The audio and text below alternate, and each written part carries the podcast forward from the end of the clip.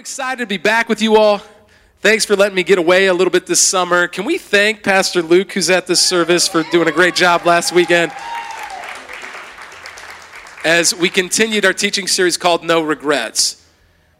I'm going to tell you today, I really believe this could be life altering for many people within our church, for those who might be tuning in live online as well and attending that way. I believe this could be one of the more important uh, weekends in the history of our church. I believe if it's not next weekend, definitely will be.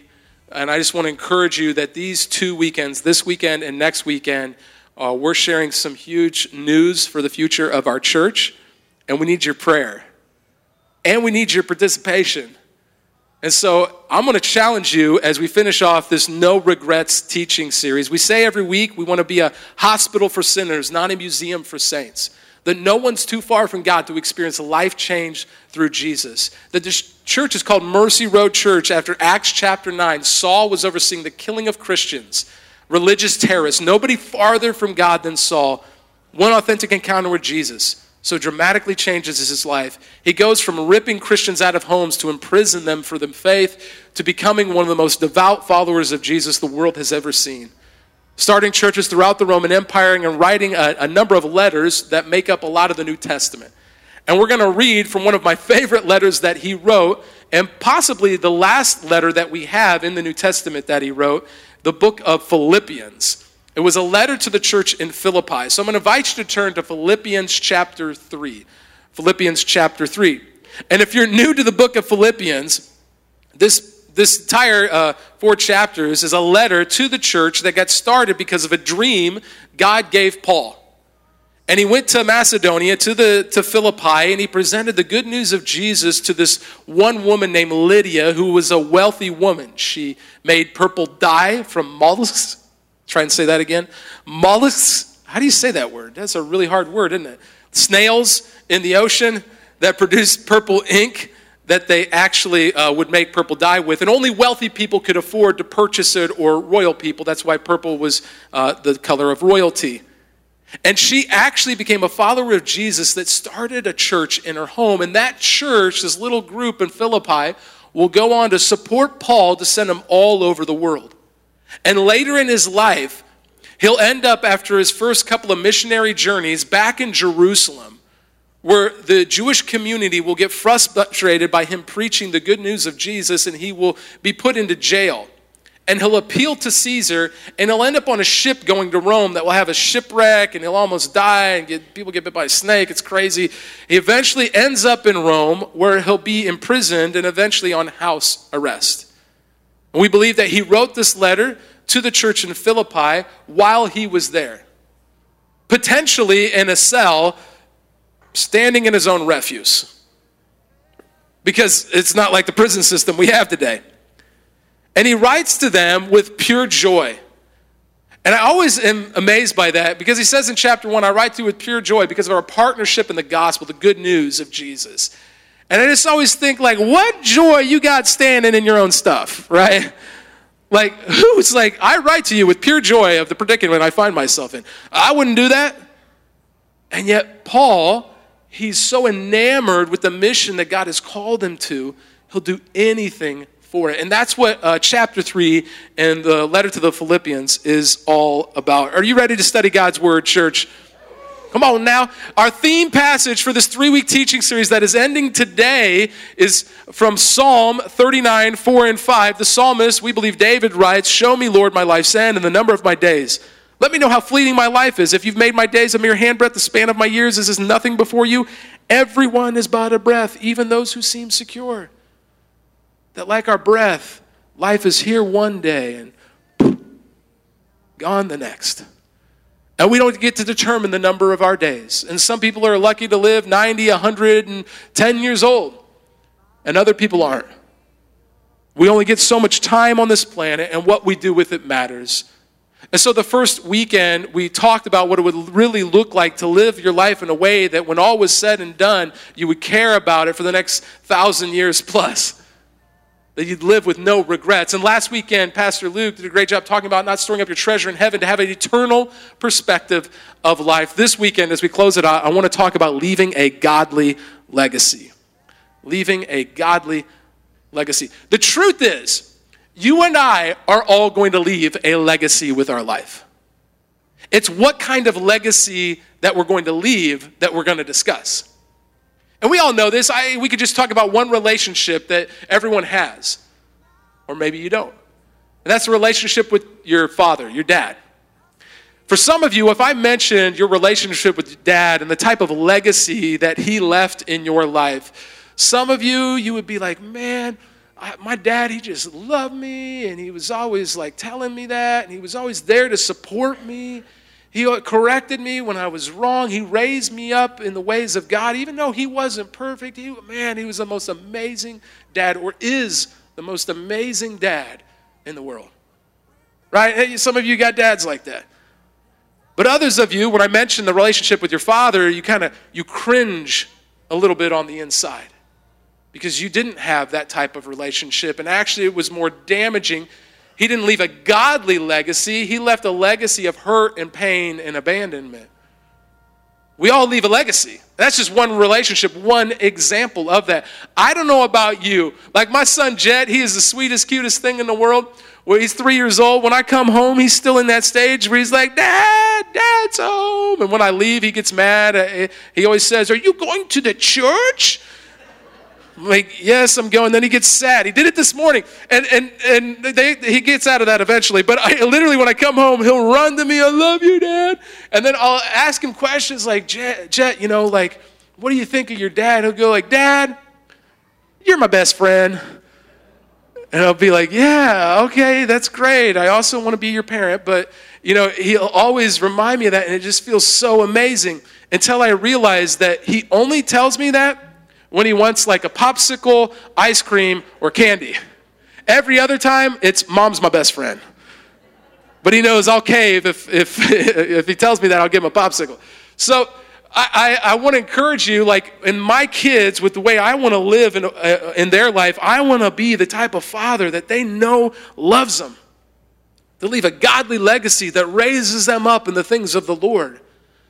But the reality is that takes work, it takes sacrifice. And for every one of us here this weekend or attending online, it's going to require sacrifice, like we read in Philippians chapter 3, to leave a legacy that's God sized. Here we go Philippians chapter 3, beginning of verse 7. Paul, in one of his last letters, writes to the church in Philippi. By the time he gets to chapter 3, verse 7, he says, But whatever were gains to me, I now consider loss for the sake of Christ. Let's break that down. I didn't say this at the other services. In other words, like whatever gains to me, like the next bigger house and the nicer car and the best job promotion and the next uh, accomplishment uh, that the kids could have where everybody you know gets a bigger trophy and everybody celebrates them nothing wrong nothing sinful about any of those things but all of these gains he says i consider lost if it doesn't mean it's for the sake of christ verse 8 what is more i consider everything a loss because of the surpassing worth of knowing christ jesus my lord for whose sake i have lost all things Pastor Luke mentioned this last weekend. Um, we're kind of starting where he left off. And at the end of uh, verse 8, I've taught on this a number of times, so I'm going to do this quickly. He says, I consider them garbage that I might gain Christ. He says, All the things in this life that we're told to live for on our televisions and in advertisement online or on social media or uh, marketing in magazines or other places, he says, I consider all those temptations, all those things a loss garbage compared to Christ.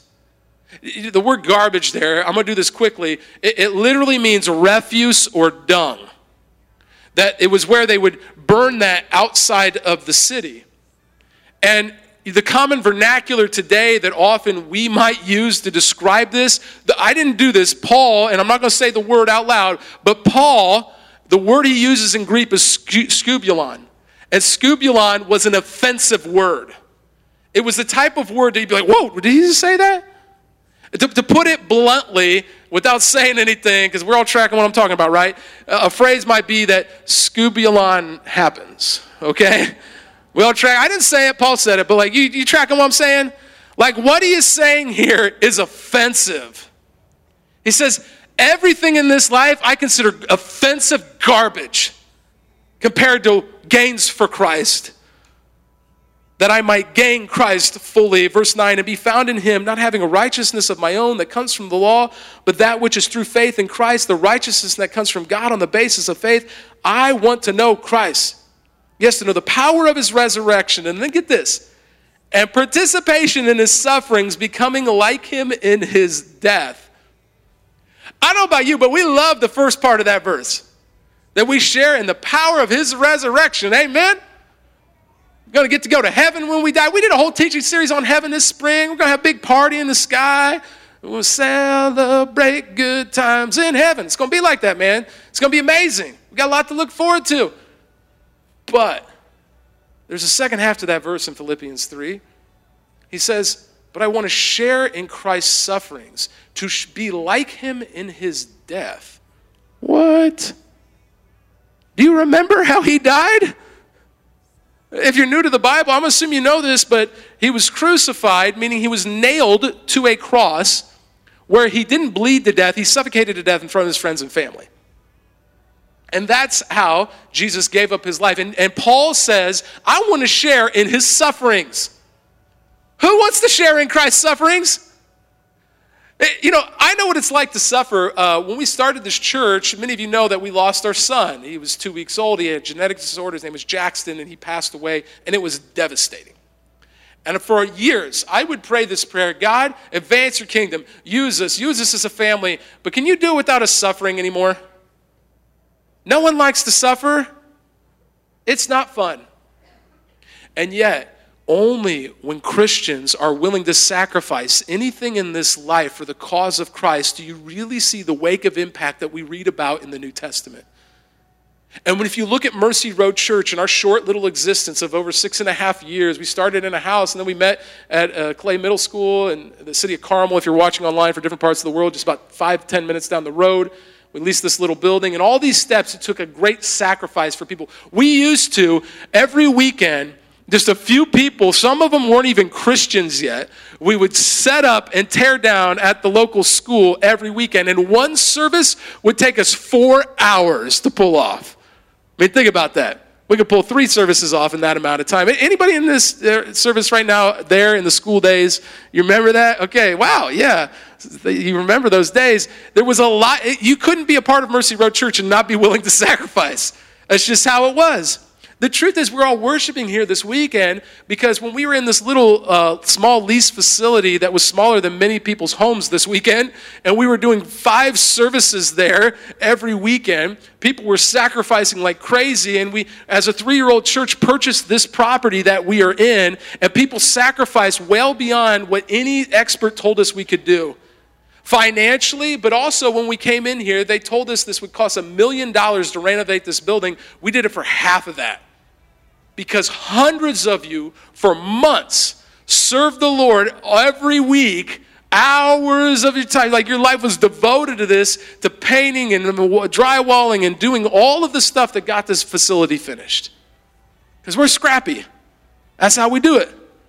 And that's how we are. And the vision i'm going to share with you today has that type of scrappiness and it really comes from passages like this in Philippians chapter 3, where he says, I consider it all skubalon, all garbage, except for what's gains for Christ.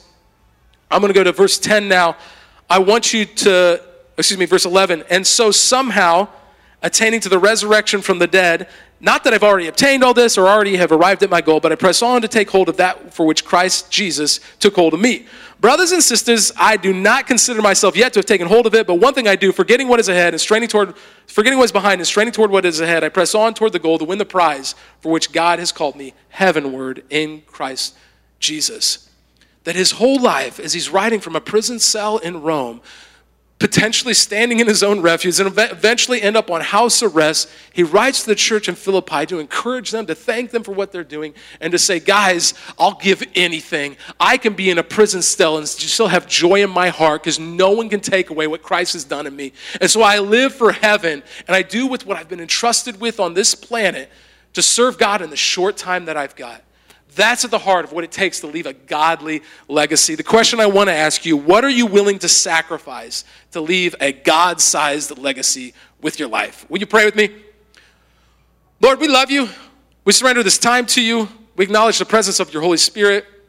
And now, as we use Philippians 3 as a launching pad to talk about leaving a godly legacy, man, God, I know I'm going to get excited about this stuff. I pray it's life changing for many of us. Use us, Lord Jesus. We pray this in your name. And everybody said, Amen. Amen. To really cut to the chase here, I want to share with you that if you want to leave a godly legacy, it's going to take some sacrifice and hard work right? Like being a dad to my son that I love, who I want him to leave a godly legacy with him, it's more about cleaning up dirty diapers and some messes he's made, as I've shared before here, it's more about taking care of my, uh, my other two children, like my son who just uh, got hurt on Thursday night. My only day off was Friday. He got hurt Thursday night at basketball practice. I spent all Friday in urgent care and, and going to the OrthoIndy, and, and Jake hurt his, strained his calf, and he might have a tear. He goes in for an MRI on Monday. He's nine years old, right? I had to reschedule my whole Friday, and I didn't get to do any of the things I planned, including to get my hair cut. And I'm just going to be honest, it really needed cut, you know, so some of you looking like, dude, yeah, you're good for a few weeks. No, no, I even even when my family's true story, I didn't share this in the last service. When we were trying to save a bunch of money for about a year and a half to give funds away when we moved to this building, uh, my wife cut my hair for free for a year and a half. And it still got cut every two weeks, baby. Because I just, you know, you said fresh lettuce every once in a while and had to get that stuff chopped up. But I, you know, in these little first world problems, it was like, oh, I didn't plan all this on Friday and I lost my kind of my day off. Like, God, what are you doing? Why? I don't sit there and think about that though, because you know what? My son is hurting. Like he's wincing in pain. He had to get crutches and a boot, and he's nine years old. Who gives a rip about my haircut, right? I wonder what that would have looked like to apply that to those in our lives that we loved, who are hurting and broken and lost and far from God, and could be the spiritual children that God is leading you to minister to. That you would reorient your whole life to leave a God sized legacy to minister to them. That God's first, others are second, and I'm third. Part of following Jesus in Philippians chapter 3 is a denial of yourself other places, Paul writes in one of his first letters in the, in, to the church in Galatia, he is right, for I have died and no longer live, but the life I live is through faith in the Son of God. In the book of Romans, he talks about his old self that has died and gone, and the new self that is made new as a new creation in Christ. 2 Corinthians 5 17. So Paul's life is one in which his life totally radically changed. And for too many of us in American Christianity, we know a lot about God, we know the story of the Bible, but our life hasn't radically changed. We don't live as if we could die in the next few months or as if Jesus is going to return. And I'm not pointing any fingers. This isn't the condemnation weekend. We believe in the grace of Jesus, and I believe it is welcoming you home. But I also believe when you discover that relationship with Him, it comes with this desire to live for Him in a way perhaps many of us don't. And so I want to share with you what leaving a godly legacy looks like. And uh, we're not going to go verse by verse back through Philippians 3, but I'm going to use it as the launching pad for a, a, greater study of this issue. And I thought about if I only had months to live, what, my, what would my life look differently like? And I guarantee, number one, I would talk differently. I would say the words God wants me to say to people. Some of you, if you're going to live with no regrets, there are people in your life right now, you need to go talk to them and reconcile. Because you don't know how many days you get. And you would need to heal some relationships. Some of you, you would need to go to your family and to your friends and tell them how you really feel. I don't know about you, but most of us struggle with vulnerability. By the way, I think this applies to both men and women, but I've given the example of the father. You know, most psychologists will tell you that the, the role of the father, that for many people, if you ask them, is your dad proud of you? Many of them either A, would have no idea, or B, would say no. Because dads, sometimes we struggle to say those words, don't we? I love you, I'm proud of you. And man, if we only had months to live, I know about you, I begin to say what would need to be said in my life. And I want to live that way. And I want to tell my kids, I'm not going to be afraid of that word love, man. I'm going to tell them how much I love them. I'm not going to be afraid to express and be vulnerable about how I feel about the people in my life. And I'm not naturally wired that way. I believe that we should live that way if we want to leave a godly legacy. And I'll tell you a great example of this is a dad that just in our church family that passed away this week uh, Mike Kleinbub. Many of you may have known Mike Got a picture of him and his wife, Kitty. Uh, they've been faithful part of our church for the last uh, several years. In fact, they started coming when we were at the school, and they continued to serve at the old facility and they've been here faithfully every weekend. They live up in Elwood, uh, Indiana, which, if you're not from around here or attending online, is about 45 minutes at least from this location. And they drive down here every single weekend. His son Chris and uh, Stephanie, his wife, have been really involved since day one of our church. And it's just been amazing how God has used them. And in their early 70s, Mike was somebody who, rather than turning inward in that stage of life, he used his retirement to turn outward to minister to the next generation. And he would travel with the Mercy Fest outpost, taking them in his RV around the state, putting on outreach events to share the good news of Jesus. And he knew the words to say to his kids. I just talked to his two sons right after the last service, and he, they knew how he felt about them, how he loved them and how uh, the, later in life he just got on fire for the Lord and he began to share Christ, and that became the center thing for their family.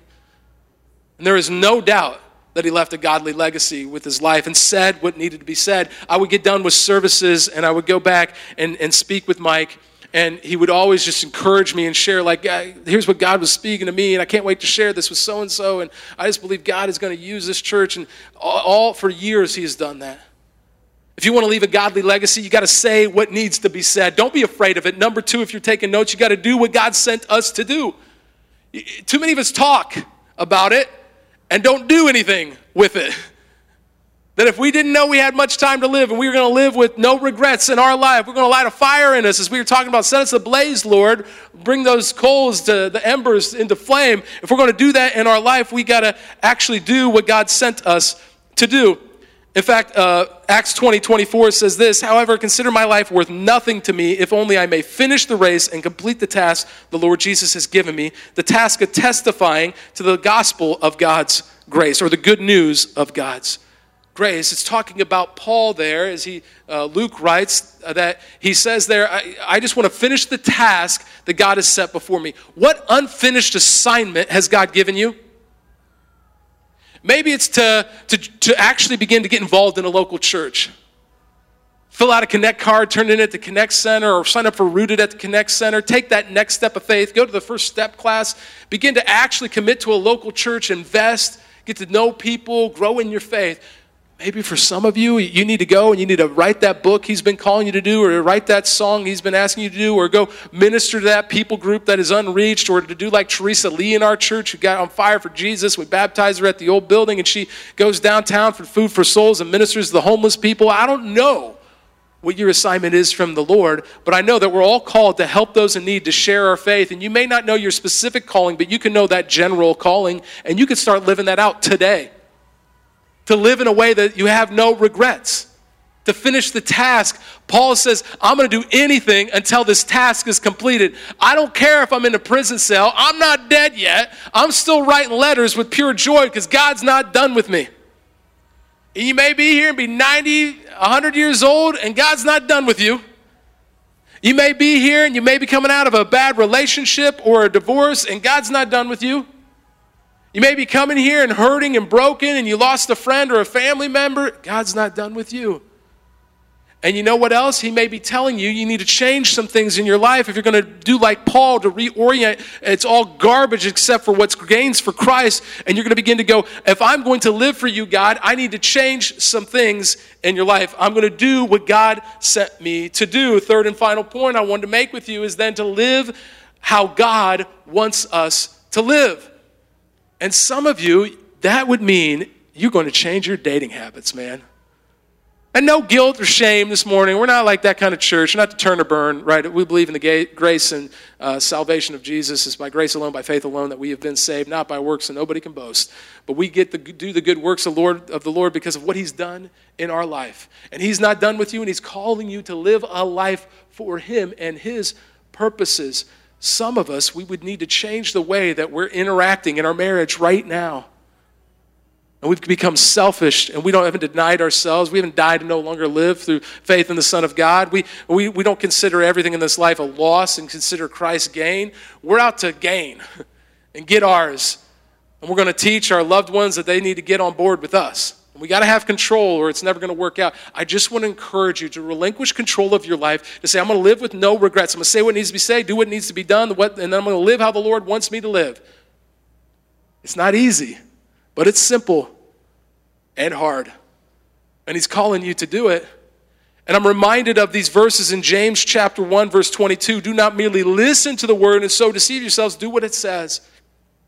In my fear, in the American first world church that in our culture and society today, we are more concerned about whether we got pumpkin spice lattes in the church cafe rather than what God is asking us and how we are meant to live. And when people look at your lives, do they see the love of Christ or not?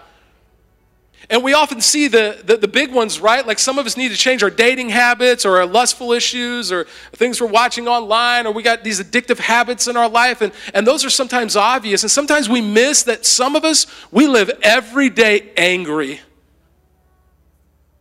Angry at everyone in our life. We live every day without the hope that God could use our life to actually change someone's eternity. We are hearers of His word, but we are not doers of it. Guys, I, I want to encourage you that you can be more than that. That, that this church was started with some crazy people willing to sacrifice everything. And there are people in this church today. There was a group of people here that spent hours this week actually uh, painting and doing the drywall in our kids' area, prepping it for the new kids' environment that's getting installed this week as we finish out the, the thing from last uh, uh, December, the funds you guys gave towards that. And this facility is going to get finished. We just found out the kitchen's about completely approved and that's going to be installed. And all that stuff is great. But this next season for us, we have to live how God wants us to live, to not turn inward, but to turn outward. 1 John 2 17, the world and its desires pass away, but the man or person who does the will of God lives forever. It's not what gains us salvation, but we only get to look for all of eternity, how God used this time we had on the planet now to do with what we've been entrusted with. And every day, it's clicking away. That time is going. And I don't know about you, but I'm spending more time on my smartphone apps, playing games, watch more Netflix than I watch my kids sometimes, invest too much time in texting people and emailing people than I do with the people in my life. How could we live differently if we didn't have much time? We wanted to live with no regrets. We'd start living how God wants us to live, man. You see, I mentioned Mike, and I'm going to come back to him one more time because we're doing his funeral on Monday up in Elwood, Indiana. I invite you up there, man. I believe it's at 7 o'clock. The viewing's at 3 o'clock. I, you know, some funerals, you just kind of try to get through it because you, you don't know really where they stood spiritually or they really weren't a, a person that left a godly legacy. But I'm going to tell you on Monday, we're going to party, man. Because we're going to celebrate how Mike lived his life and the legacy he left behind. And I, I saw him, they always sat right back there where the Deckers are sitting back there uh, at the services, and I saw Mike uh, about three weeks ago. And I actually went back to him and I saw he was getting really thin and, and pale. And I just was like, How you doing, man? He'd been battling cancer for years. And he said, Well, we've stopped treatments. This was the second time that he had battled it, and this time the treatments weren't working. He's only in his early 70s, you know, just can't plan stuff like that. And I looked at him, and, and rather than the fear of death, I saw in this man's eyes the joy of life and eternity. And to be completely frank with you, he could not wait to be with Jesus. And it happened quick as he got put on hospice and he passed away this week within just days of being uh, put on hospice. And when we go on Monday and we celebrate the legacy he left behind, we get to talk about all the people there. There are going to be a bunch of young people there that he gave back to and ministered to, said what needed to be said, did what needed to be done. He wasn't perfect, but he actually lived how God wanted him to live. He tried it, man. And he made an impact that's going to last for eternity. What's your legacy going to be? In the last five minutes that I have, I want to share some big news with you all this weekend uh, we get to announce. I told you this week I get to share some of the news, and then all of it will be ready for next weekend. We had planned m- like months ago, really years ago, about three years ago, when we moved in this facility and the church began to grow rapidly, we began to talk about what would be next. And we prayed for the last three years about the potential of starting a second campus one day. And then we began to realize, you know, our conviction is multiplication, and we want to see God not just have campuses and other locations with video venues. We actually want to send out planters. And so we did Multiply Indiana, and we partnered with, I believe, seven or eight church plants just within the last two years. You guys gave away hundreds of thousands of dollars, and it's because of your generosity. We're actually going to fulfill that mission one day of reaching a million people for Christ through the wake of impact that comes out of this place. And I know it's possible, and that seems insane because it's like a sixth of the population of Indiana, or maybe a seventh now, but I believe that God is on the move in our lifetime, and we've seen it happen. And so our plan was, well, let's start a second campus over in the Fishers and Geist area. And so we finally announced that last January, and that is happening.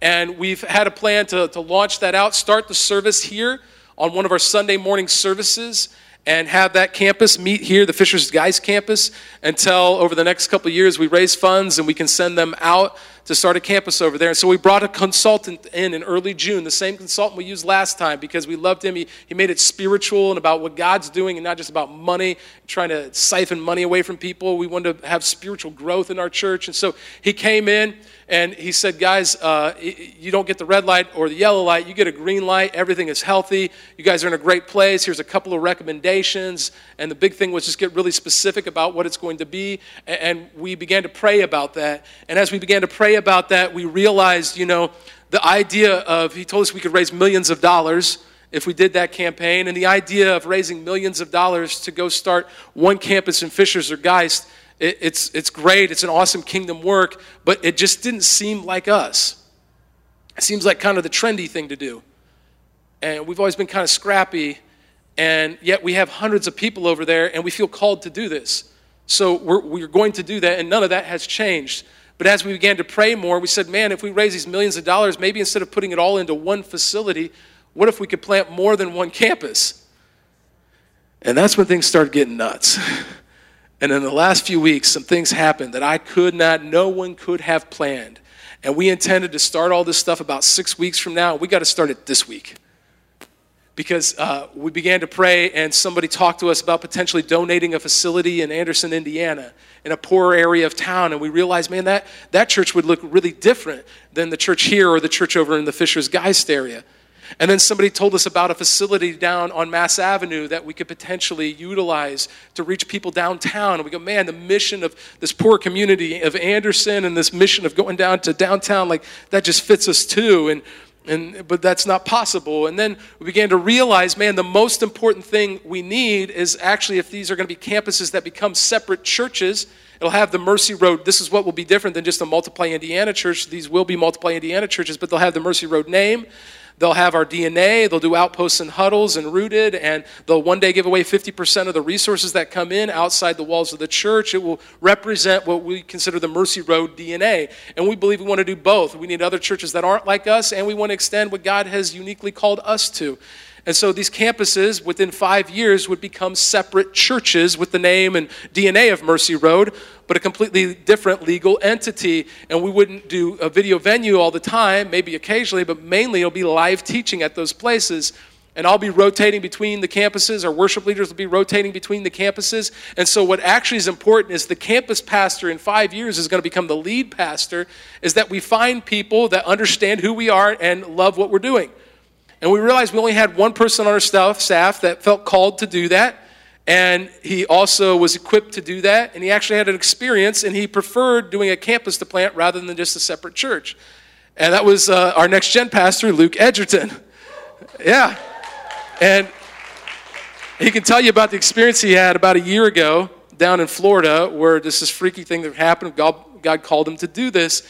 And as we realized that, we also realized that for whatever reason, Luke did not want to go to Fishers because he's kind of some kind of Carmel elitist that only cares about Carmel, apparently. And, uh, and his whole family grew up here, and their family's from here. And, and, and we began to realize, man, he feels called to go west. And so we began looking, and I just, I, I share all the important details next weekend. And so do not miss it. I told you these two weeks are super important, but we have to get everything together six weeks ahead of when we were planning on doing it because a facility did become available that would be west of here, and we're going to share some of those details next weekend.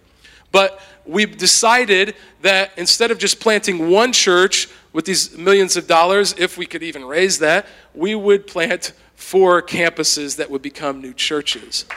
And no one else clapped. They all just were shocked by that at the other services. I'm going to pray for this service that something spiritually wrong with you all. That should shock you, man. I was like, what? I was like, we didn't plan this. And uh, literally, when we drew it up on the board, and uh, Luke was at that meeting, Eric Maitland, our worship leader, goes, That's the first time we've said something that seems like what our church would do. And he goes, We've just never been the type of church that would raise millions of dollars and add a wing on to the children's uh, you know, part of their facility. It's just not us. Nothing wrong with churches that would do something like that, but we're scrappy and we believe in a big God. And so we began to pursue that. And so I'm going to share the details with you next weekend as we start a new teach, teaching series called Compassion. That in this next season, we have to die to self and begin to have compassion for other people. And if we're going to have compassion for other people, I really want to invite you to begin to pray about it. Because when we purchased this building, everyone benefited from it. We all got a new shiny building that we got to worship in, and it's been amazing. In this next season, not all of these uh, campus to plants are going to get a building, number one.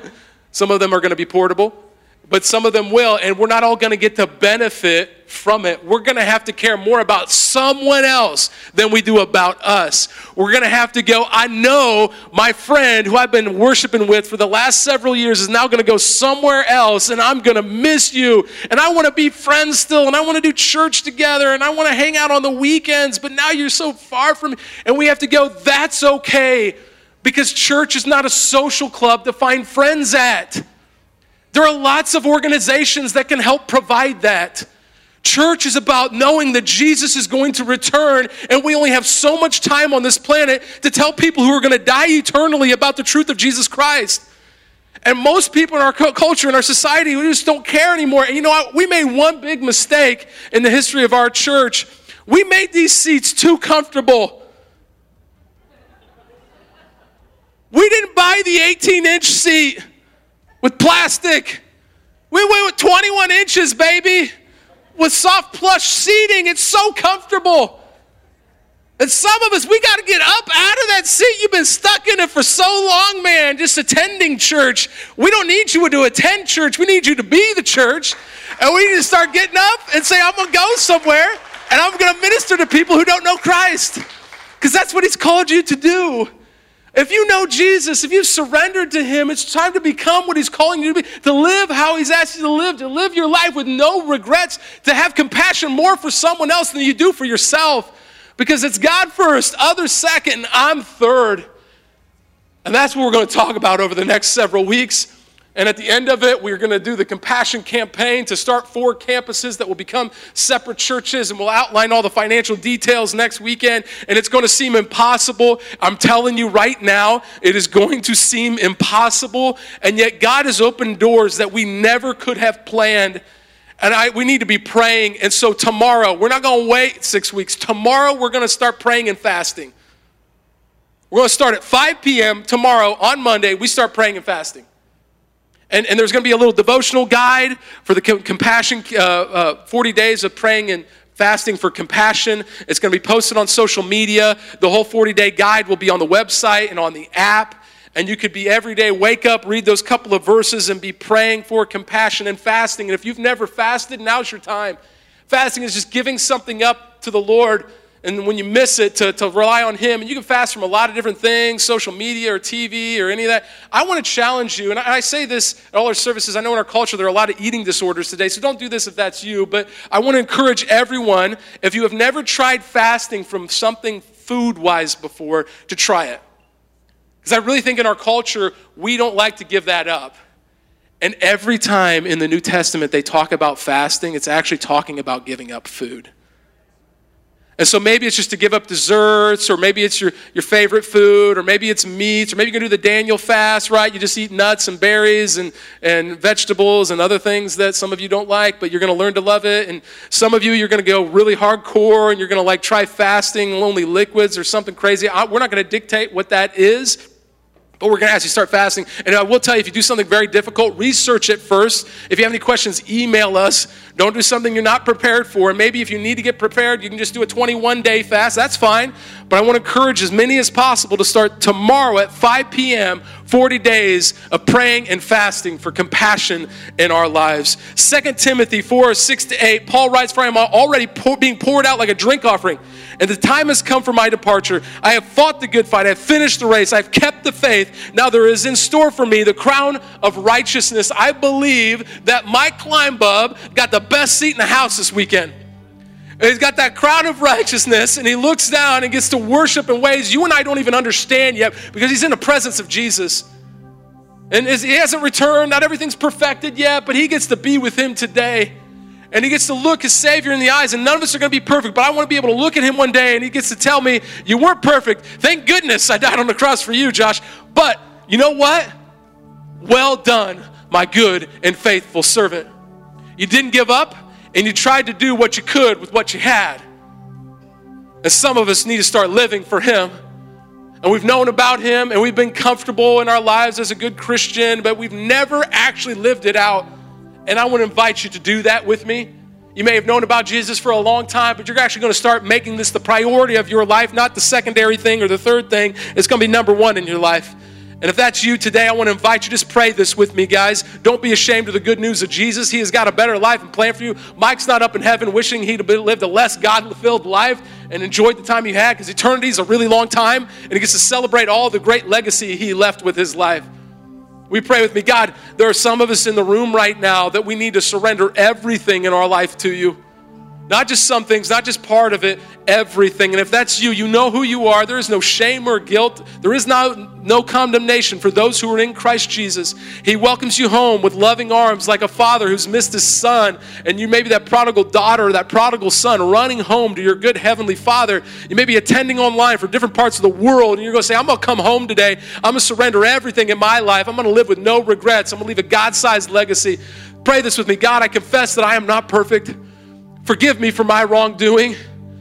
Thank you for your sacrifice on the cross. And so I surrender everything in my life to you. May you make me a living sacrifice in this world to share the good news of you, Jesus, and to help those people in need. I give you everything. God, we love you. We celebrate you in this church. We worship you. It's in Jesus' name that we pray. And everybody said,